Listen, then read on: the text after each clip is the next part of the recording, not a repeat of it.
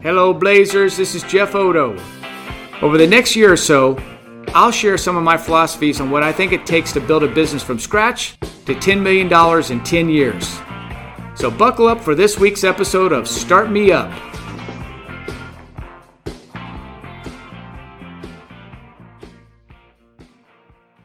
This week, we're going to talk about role playing, which is a critical part of being a leader and a coach.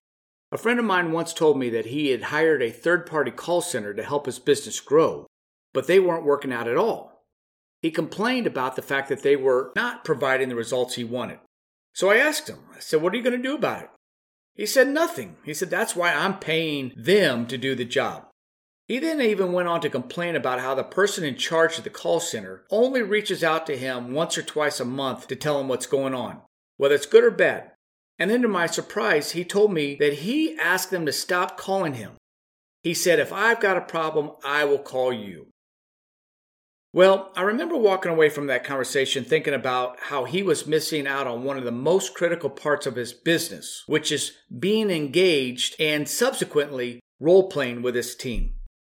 Now, I know none of you would do anything like this, but how many of us do something similar?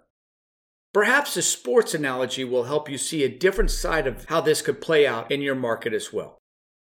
Let's say you want to be a professional golfer, so you hire a coach, and you're going to pay her a lot of money, and she promises to reduce your handicap by six strokes or your money back guaranteed.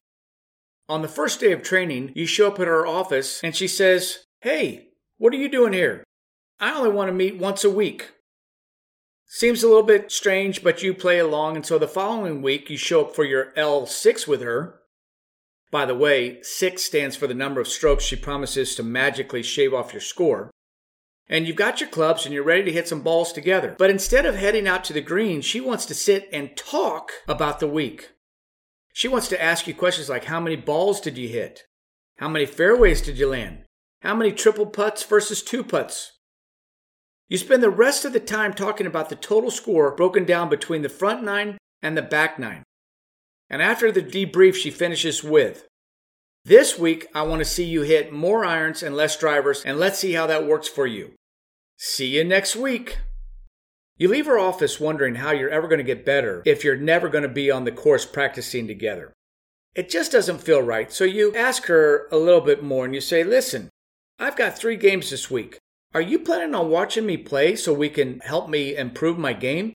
And she says, No, I'm way too busy. I don't have time to watch my students play.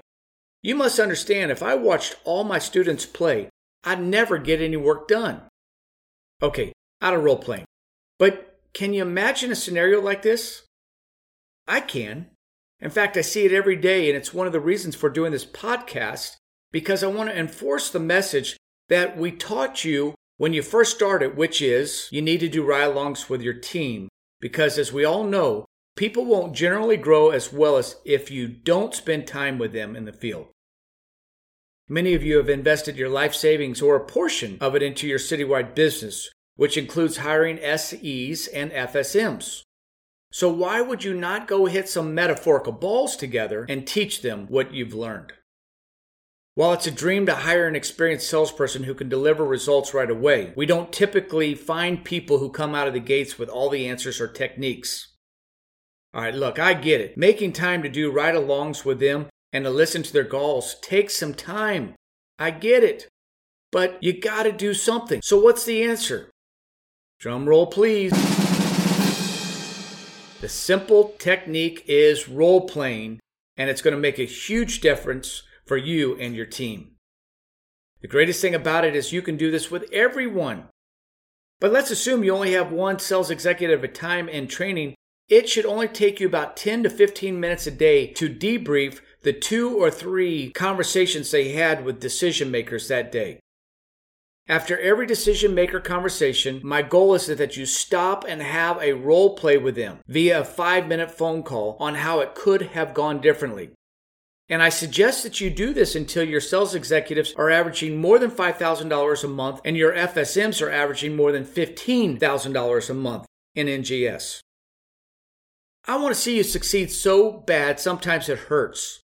And I hope you know that the reason I share advice like this is to help you get on the right path. I've watched the impact of this with my own teams, and I feel confident in saying role playing is one of the many reasons why we were able to grow a business from 3 million to 40 million in about 20 years, which means that we average more than $1.8 million a year. And oh, by the way, we did it while starting a franchise company in my spare time. I've learned that you're either going to spend a ton of time recruiting team members or you're going to spend a ton of time investing in people by training them. I believe it takes less time to properly train someone rather than having high turnover, only to start the cycle again over and over. All right, let me leave you with a bonus tip. Daily huddles should happen, well, daily. It'll be much easier to see your new teammate has the skills during the first six weeks rather than blindly finding out six months later. Not only does leading people properly provide you with better results, but it also means you won't waste months with someone who should have been let go in weeks.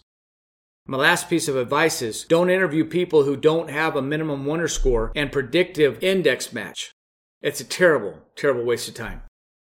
And the action item for you this week is to block out one hour a day to train team members until they are achieving their goals. If that's not possible, I suggest that either you budget more time and more money to make them a success or be prepared to face more turnover and results that disappoint. Thanks for listening to Start Me Up. I hope that you'll talk to your team about what you learned today and implement something specific between this week and next. This will allow you to keep building on the foundation for a successful City Wide business. Rip along, my friends.